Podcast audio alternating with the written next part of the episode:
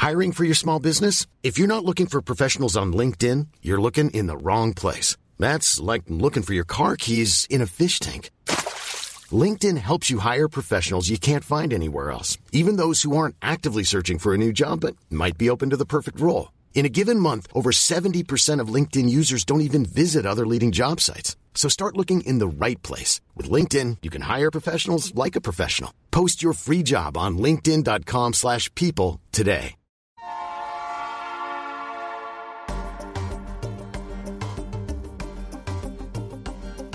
La Finanza Amichevole, il podcast che semplifica il concetto ostico della finanza per renderlo alla portata di tutti, curato e realizzato da Alessandro Fatichi.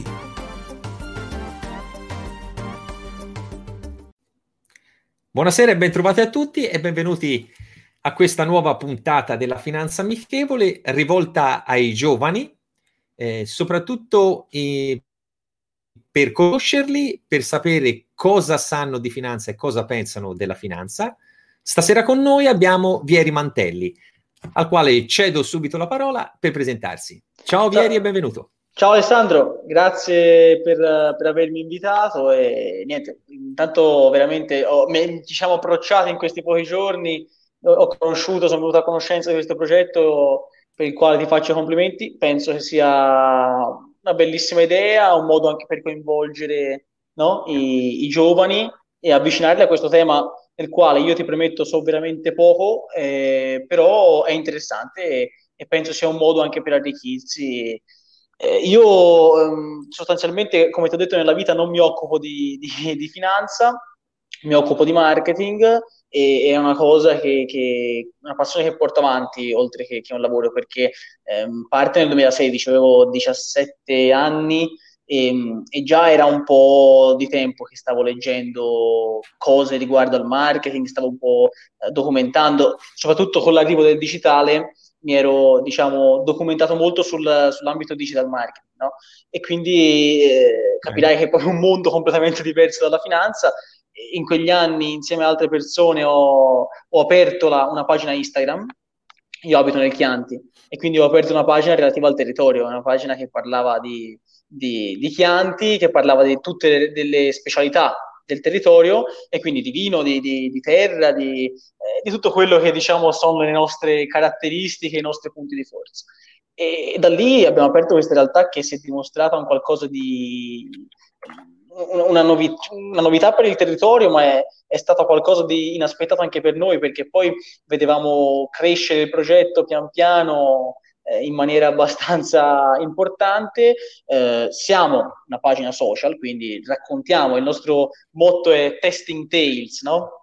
Eh, e quindi eh, degustare queste narrazioni. E, e continuiamo a farlo dal 2016, stiamo crescendo e oggi proprio in questi giorni stiamo svolgendo un progetto digitale che è la digital tasting, una degustazione digitale sostanzialmente eh, insieme a tutte le realtà del territorio, realtà importanti. Abbiamo fatto anche un webinar dedicato al marketing nel, nel turismo, l'abbiamo fatto in questi giorni e quindi siamo un po' in sostegno di questa realtà, dato anche il periodo abbastanza delicato, no?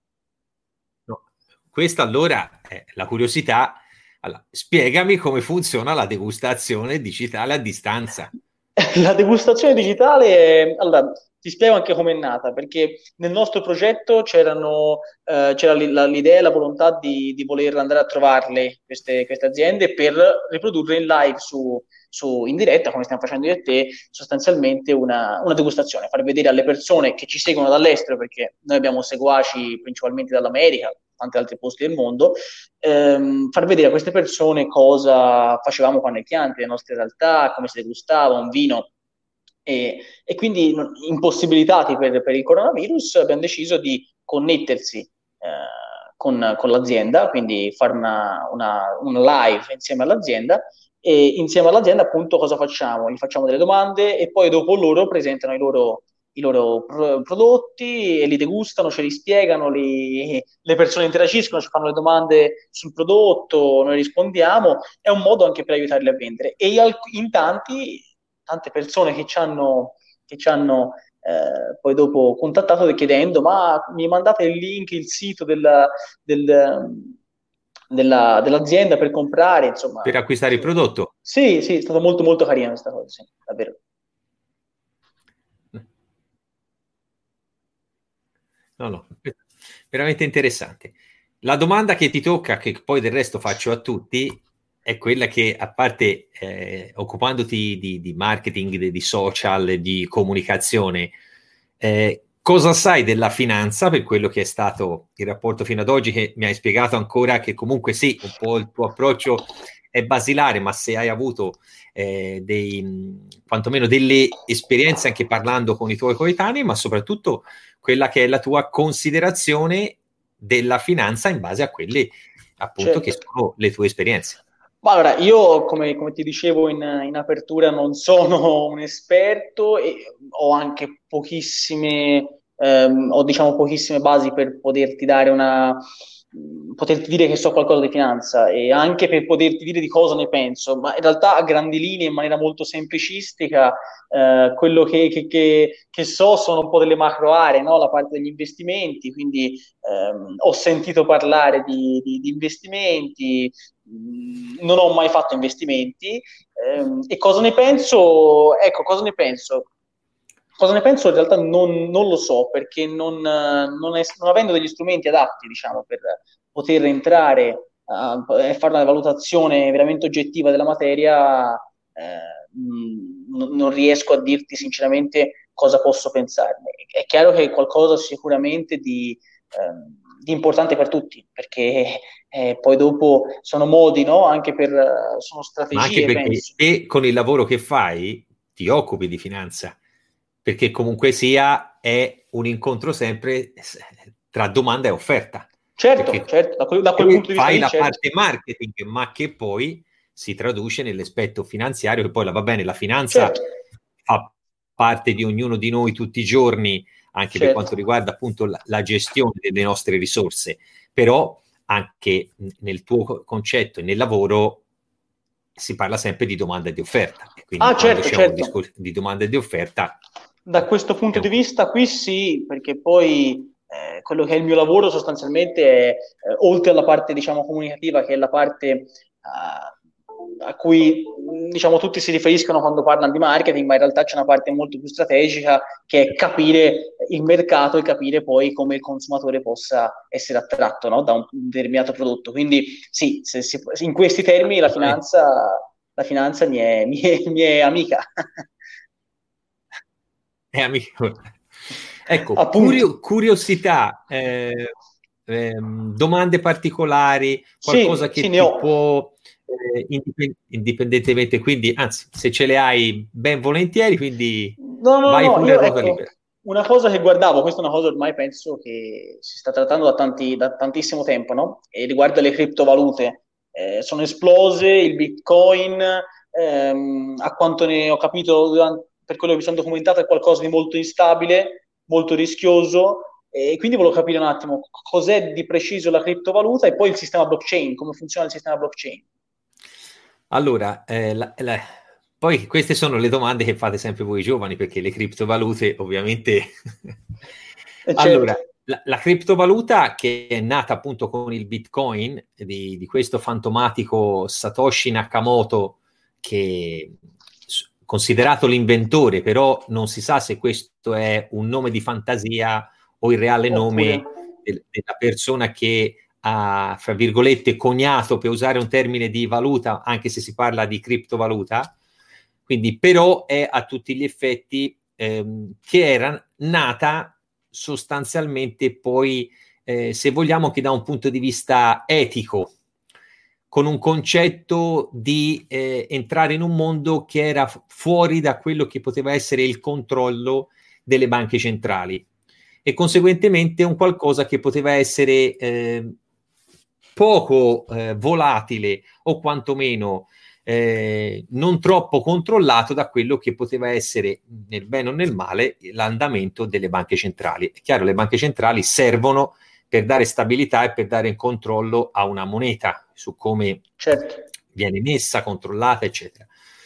Poi con il passare del tempo, poco tempo, perché nell'arco poi di due o tre anni da quando sostanzialmente la criptovaluta è venuta fuori, è chiaro si è generato tutto quel meccanismo speculativo, perché poi eh, la criptovaluta in sé per sé, con il meccanismo che ti hai nominato prima della blockchain, cioè sono delle catene di blocchi e conseguentemente la valuta non è altro che un codice informatico a tutti, eh, a tutti gli effetti, univoco, che esiste solo quel codice lì, che è confermato e ha un suo valore con tutti i blocchi che questa catena crea. Ecco, Quindi, ecco, ma ma, ma, una domanda che, che, ti faccio, ma è prevedibile quindi l'oscillazione no, del, del, valore del Bitcoin o è tutto totalmente imprevedibile? Allora, eh, già in condizioni normali una qualsiasi valuta, non criptovaluta, prevedere l'andamento di una valuta, si può parlare anche del rapporto euro-dollaro, euro-yen, yen-dollari, eccetera, fare previsioni sulle valute è molto difficile se non quasi impossibile, perché i fattori che determinano l'andamento di una valuta sono più molteplici, sono paurosamente di più di quelli che rispetto a quelli che possono essere di un'azienda piuttosto che di un indice, di un mercato. La valuta ha nella sua natura tanti fattori che determinano, che vengono determinati non solo dal paese di dove è messa la valuta, ma anche poi dagli scambi commerciali, dalle certo. domande offerta. Quindi il mondo delle valute è, se lo vogliamo, è, è, tra quelli più volatili e meno prevedibili. La criptovaluta ancora di più, perché in quel certo. caso lì la criptovaluta, nella specie del, del Bitcoin, è un qualcosa che viene creato tramite un cosiddetto processo che si chiama mining, come, è come se ci fosse il minatore che scava, ma non scava per trovare l'oro, sono processi informatici dove elaboratori elettronici, dopo un processo molto complesso a livello matematico, dopo tante lavorazioni, eccetera, creano pezzetti e centesimi di criptovaluta.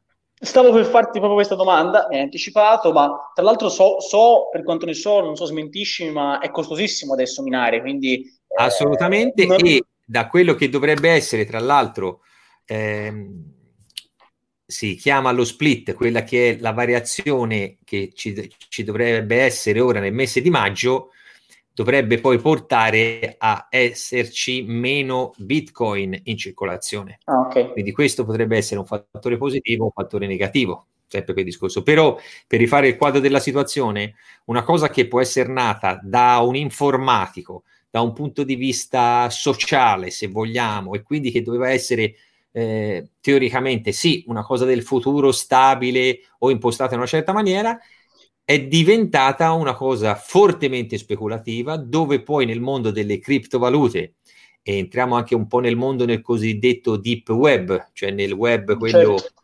fra virgolette, certo. nascosto, dove lì girano tanti informatici, tanti hacker, tante persone, anche se vogliamo, eh, che eticamente discutibili, però lì, lì ci, ci, gira anche molto tutto quello che è traffico di droga, armi, finanziamento al certo. terrorismo e che non essendo una moneta tracciabile, il bitcoin come eh, auto, non si riesce e a, a sapere certo. quelle che sono le origini o a tracciarla, perché un bitcoin o milioni di controvalore di euro in bitcoin io li posso tenere tranquillamente in una chiavetta USB che mi porto dietro.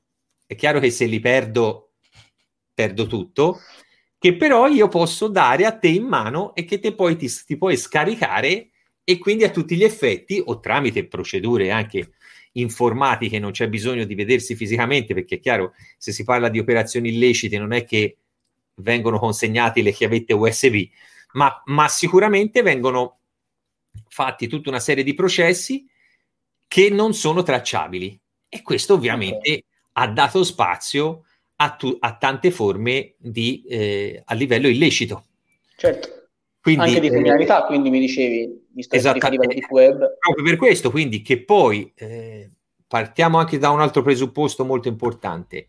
Eh, tutto il mondo delle criptovalute è su un mercato non remo- regolamentato e neppure ufficiale uno di propria iniziativa va sul web, si apre un rapporto in, nelle piattaforme che permettono di negoziare le criptovalute, lo fa, ma partiamo sempre dal presupposto che è un mercato non regolamentato, non ufficiale.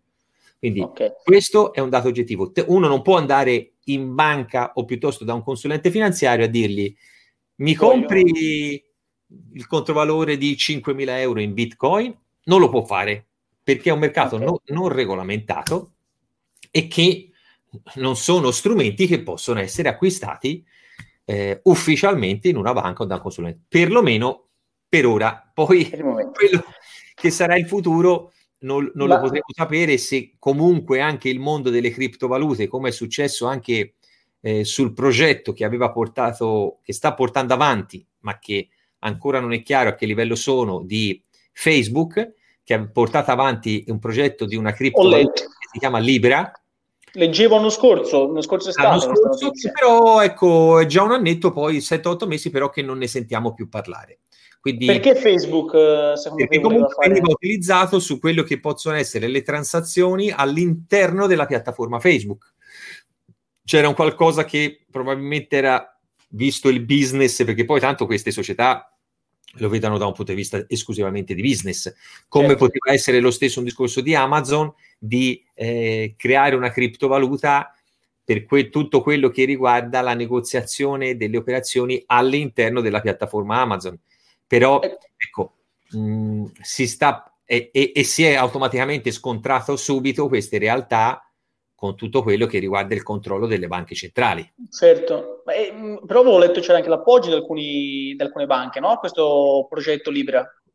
C'era di alcune banche o, o, o di grosse istituzioni finanziarie, perché poi quando si parla di soldi e c'è un eventuale business dietro, non è che la certo. finanza, tra virgolette, sta a guardare, cioè eh, quantomeno cercando di, cioè, rimanendo sul lecito e non come dicevo prima certo. Sull'illecito, è chiaro che può essere visto come uh, una um, componente molto importante su come potrebbero essere il concetto delle valute del futuro e quindi si parla, certo. non si parla più di valute, ma si parla di criptovalute. Ci potrebbe essere un cripto euro piuttosto che un cripto dollaro, eh, o in una forma diversa, però il meccanismo di gestione delle, delle, valute e il controllo delle banche centrali è chiaro che eh, comporta dei regolamenti ben precisi e delle regole da rispettare. Certo. Quindi ma... il mondo delle criptovalute, e, e, posso dire come quando parlavo con un altro eh, ragazzo, eh, la settimana scorsa è come quando si parla del trading sulle valute che viene molto pubblicizzato, come vengono pubblicizzate molto gli acquisti delle criptovalute, dove è quasi come se fosse garantito il guadagno, sono due cose dove c'è da stare molto attenti. Ribadisco, uno di propria iniziativa può fare quello che vuole, un consulente finanziario o una banca non ti potrà mai dire o, o consigliare di investire in criptovalute o di metterti a fare trading sulle valute perché certo. sicuramente guadagnerai sempre perché non è così e sono spesso pubblicità molto ingannevoli che critico perché, perché le cose vanno spiegate bene. Quindi non per nulla il concetto della finanza amichevole nasce anche da questo, certo. perché eh, anche da parte nostra dobbiamo essere più chiari e trasparenti possibili. Certo, ma poi ti volevo fare una domanda Questo perché... è un dato mh, oggettivo. Ti volevo eh, fare una, una ehm, domanda, una, se, se, me la vuoi fare te, fammela te, ma se no c'è una domanda alla, alla, quale... No, dicevo, io vedevo, no, anche in questi giorni, c'è un, cioè in questi momenti c'è una situazione un po' complessa, diciamo, il coronavirus ha un po' destabilizzato le finanze di tutti e di tante aziende. E, ehm, ecco, come ci si muove in questo mondo? Cioè, cosa sta succedendo? Cosa si può prevedere? E secondo te, anche a livello proprio di Stato centrale, cosa dal punto di vista finanziario si può e si deve fare se non si è fatto? Ecco. Allora, quello che te hai, de- hai, detto prima in merito a quello anche che state facendo adesso sulla degustazione a distanza, per fare un esempio, no? Eh, io p- penso e credo che quello che ci sta succedendo ad oggi e che eh, sta generando il, co- il coronavirus ha anticipato brutalmente, in un arco di tempo brevissimo, quello che probabilmente sarebbe successo nell'arco dei prossimi 10 o 15 anni. Perché l'evoluzione su come e comunque il mondo cambia, le attività cambiano, le economie cambiano in funzione eh, dello sviluppo tecnologico sotto tutti i punti di vista, eh, ci avrebbe portato sicuramente a un certo tipo di attività, come facciamo anche l'esempio dello sviluppo dello smart working, no? del lavoro a certo. distanza. Eh, era già in progetto, era già sviluppato, però sostanzialmente le aziende lo utilizzavano in piccolissima parte, o perlomeno il processo del cambiamento dello smart working era molto lento. Ha avuto un'accelerazione pazzesca perché le aziende sono state costrette ad attivarlo. È già chiaro che anche nella funzione, nella fase 2, fase 3, come la vogliamo chiamare, del coronavirus, molti dipendenti continueranno a lavorare da casa e quindi tutto quello che anche eh, la gestione degli uffici, la gestione degli spazi, eh, verrà comunque sviluppata in maniera diversa, quindi molta gente lavorerà da casa e quindi anche il concetto dell'ufficio stesso eh, cambierà drasticamente. Eh, questo è, ha avuto un'accelerazione, come si diceva prima, perché siamo stati costretti a farlo. Come certo. eh, si, oggi ho visto, sono andato stamani mattina in ufficio, eh, sono passato appunto andando a piedi, perché ovviamente me la sono fatta tutta a piedi, per arrivare in ufficio e ho visto, sì, tanta, tante, tante auto sui viali, a Firenze, eccetera, tantissime persone a piedi e tante persone in bicicletta rispetto a quello che era uh, l'utilizzo, anche se vogliamo, della bicicletta a Firenze che c'era, ma è chiaro, siamo più incentivati, lo saremo ancora di più e quindi le persone si metteranno nelle condizioni di utilizzare più la bicicletta e meno l'automobile. Certo. Eh, e questo l'avremmo dovuto fare, ma ora siamo stati costretti a accelerare paurosamente questo aspetto. Quindi, per quanto riguarda cioè... le, gli stati, che poi gli stati poi corrispondono sempre Dimmi scusa. No, no, no, no, pensavo tu avessi interrotto il, il discorso perché ti ho sentito no, un po' a tratti, ma prego, prego, avanti. Per quello che riguarda appunto, la domanda che mi, fatto, che mi hai fatto sugli, mh, sugli stati e, e, di conseguenza sulle banche centrali, in questo momento la situazione, se vogliamo, è anche ehm, molto brutale su che cosa devono fare. Purtroppo, cioè purtroppo, e, e si spera, devono far circolare moneta perché ci sono tantissime attività che sono ferme e quindi certo. eh, il tessuto sociale e economico del paese, ma diciamo pure di tutto il mondo, è molto, molto, molto una, eh, critico e quindi deve essere in, messa liquidità in circolazione data la possibilità alle aziende di eh, attivare processi che possano facilitare piano piano un po' il ritorno alla normalità. Da parte delle banche centrali, come stanno facendo, immettendo molti soldi a disposizione degli stati per poter tamponare il più possibile questa emergenza. Certo è che, sol- che un grosso cambiamento sarà dato non tanto da un vaccino che comunque ci vorrà del tempo per avere un vaccino e soprattutto poi se anche viene trovato c'è da vaccinare tutta la popolazione. Quindi sarà più probabilmente un vaccino influenzale annuale che verrà adattato al coronavirus, forse speriamo. Oppure uno viene, eh, si immunizza al coronavirus. Credo che la cosa migliore e più fortuita sarebbe quella che se viene trovato un farmaco che combatte i sintomi del coronavirus e che impedisce casomai di andare all'ospedale piuttosto che di andare in terapia intensiva e quindi uno eh, è come se prendesse un, una forte influenza ma che riesce a combattere con un farmaco. Quindi certo. la soluzione al, eh, con il tempo credo forse sarà questa quella più probabile. Però un dato è reale, e cioè che ognuno di noi, per, de, in base a qualsiasi attività svolga, deve mettersi in testa che quell'attività lì va fatta in maniera diversa rispetto a come facevamo prima, perché non torna più co- le cose come erano prima, perlomeno per un periodo di breve, te- di breve medio tempo. Perché certo. non si può credere che nell'arco di 3, 4, 5, 6 mesi si torni a una vita come si faceva prima. Probabilmente ci vorrà un po' più di tempo.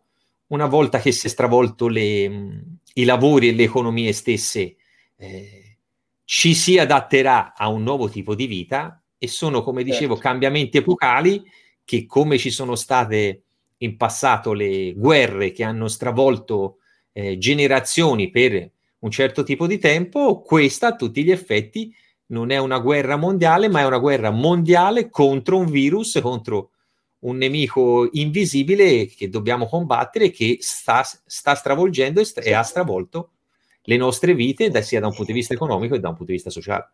E infatti, e soprattutto io quello che, che, che trovo è che ci sia una, questo dualismo no, enorme, perché da una parte c'è la salute, chiaramente, che viene come eh, ovviamente necessità, il diritto primario, e quindi è ovvio che ci, ci debba essere una tutela della salute e dall'altra c'è la finanza, c'è l'economia, ci sono le aziende, ci sono le imprese, ci sono le persone e quindi c'è questo grosso, secondo me, dualismo che in questo momento sta creando anche una, una, una crisi, una tensione economica e sociale perché, e, e, politica, perché a livello sociale, secondo me, poi dopo c'è una grande scissione no? tra chi giustamente dice riapriamo, dobbiamo far girare i soldi, dobbiamo fatturare, dobbiamo, le nostre aziende devono vendere, è comprensibile, e dall'altra c'è chi dice attenzione signori, però questo comporta che magari non, eh, si apra oggi per cinque giorni e si, e si chiuda poi dopo per un altro mese.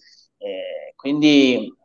No, no, non è una situazione per niente facile e non è facile neppure gestirla per chi eh, deve decidere, perché comunque sia anche chi gestisce queste cose si trova sempre di fronte a qualcosa certo. che sicuramente non può content- accontentare tutti o possono essere prese anche decisioni, se vogliamo, sbagliate, no? perché a posteriori possiamo dire che a fine gennaio, quando è venuto fuori il problema in Cina, qualcuno diceva che era, sarebbe stata una cosa più forte di un'influenza.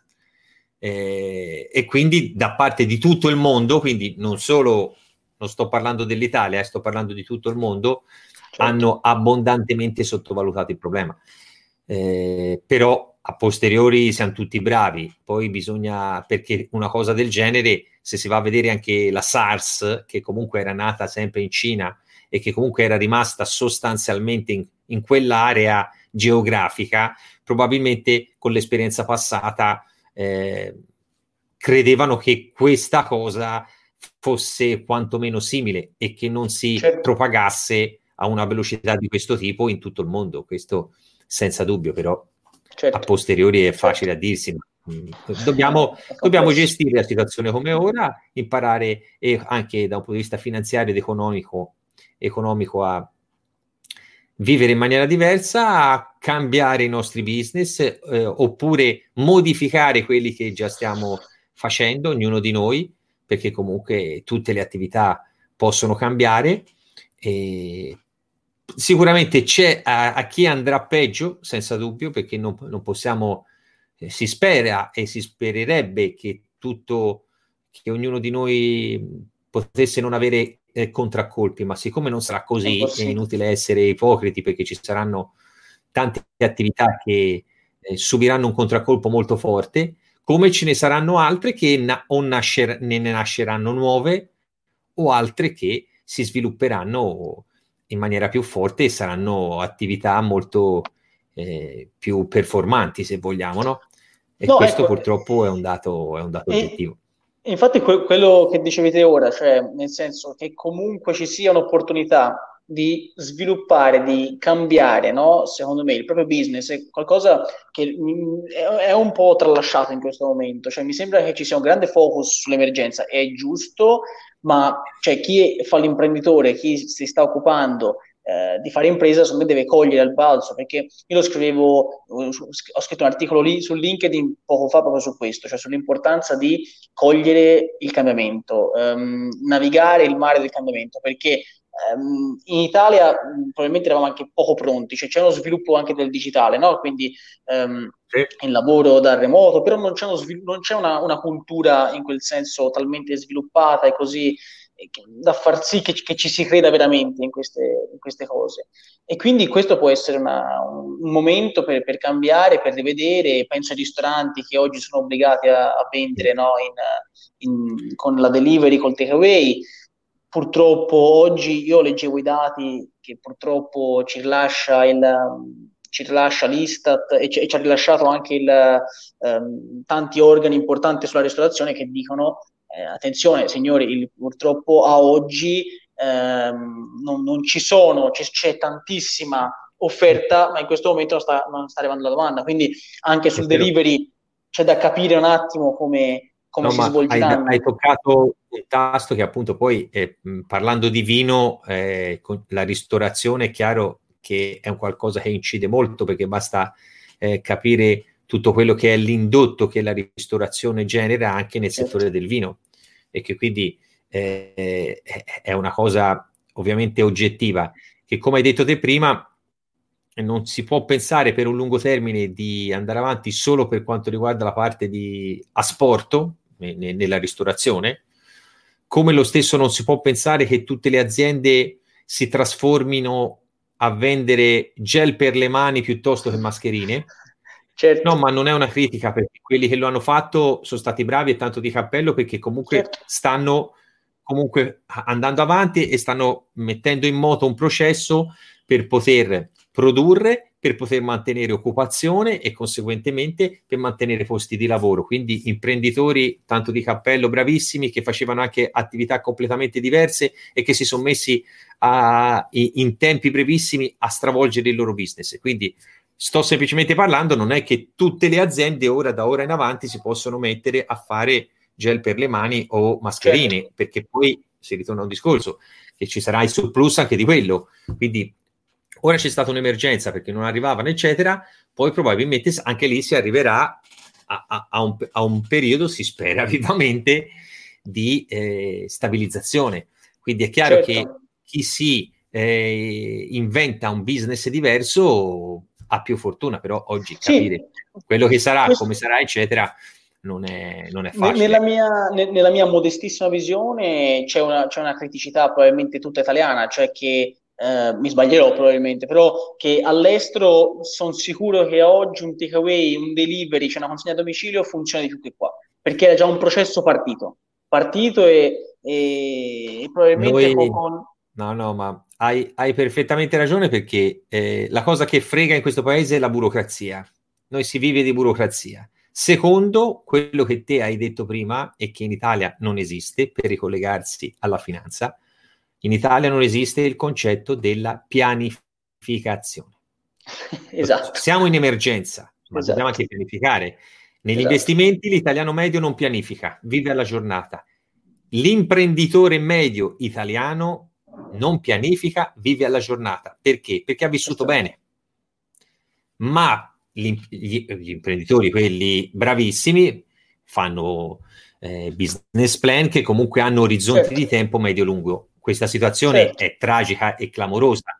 Qualsiasi previsione uno potesse aver fatto tocca tutti i settori, quindi anche gli imprenditori più bravi il contraccolpo lo sentono, cioè ci mancherebbe altro, non è una critica quella che io sto facendo, però no, in Italia certo. tra il non pianificare e la burocrazia è sempre stata un po', fra virgolette, sì. eh, la non crescita di questo paese, perché comunque se anche senza coronavirus, che ci farà perdere probabilmente il 10% del PIL, senza coronavirus non si cresceva, si rimaneva a zero, vuol dire che la nostra eh, modello di crescita e pianificazione non esiste. Ecco, eh certo, questo te, è un dato te, oggettivo. Te, te, citavi il business plan che poi alla fine all'interno no, c'è anche il piano finanziario, quindi e infatti il business plan co- co- collega i nostri due orizzonti, il marketing e la finanza perché contiene entrambi. Esatto, esatto, eh, esatto.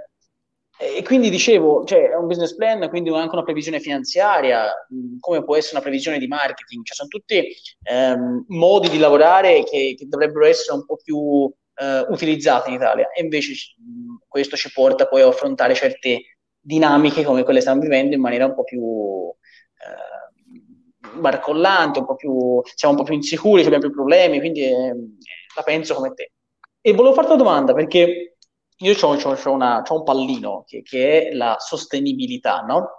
E, e quindi io, eh, da, da, un punto di vista proprio di marketing, per me cercare di creare qualcosa di sostenibile o di comunicare l'importanza della sostenibilità è una, una mia priorità. Eh, penso sia un valore aggiunto e debba esserlo per tutti. E poi ho letto proprio che anche nella finanza c'è questo termine che è finanza sostenibile. Io volevo ad avere da te un po' più di, diciamo, di, di chiarezza su, sulla questione. Cos'è e perché si definisce sostenibile?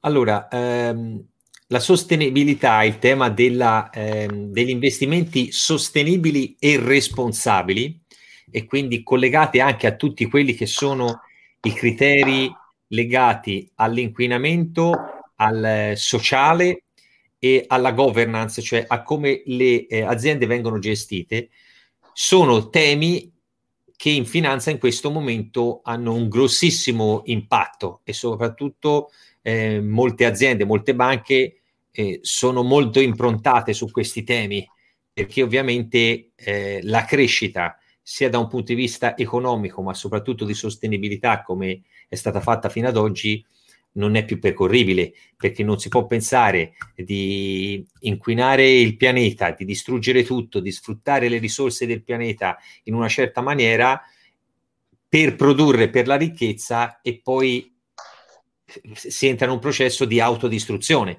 perché certo. ma probabilmente può darsi anche che l'effetto del coronavirus sia uno di questi processi certo. se vogliamo, non lo, non lo, sapremo mai probabilmente eh, però che succede? Eh, fino ad oggi la metà del, del, periodo di un anno solare che si passava, alla, eh, dopo sei mesi avevamo già eh, consumato tutte quelle che erano le risorse che il pianeta ci metteva a disposizione.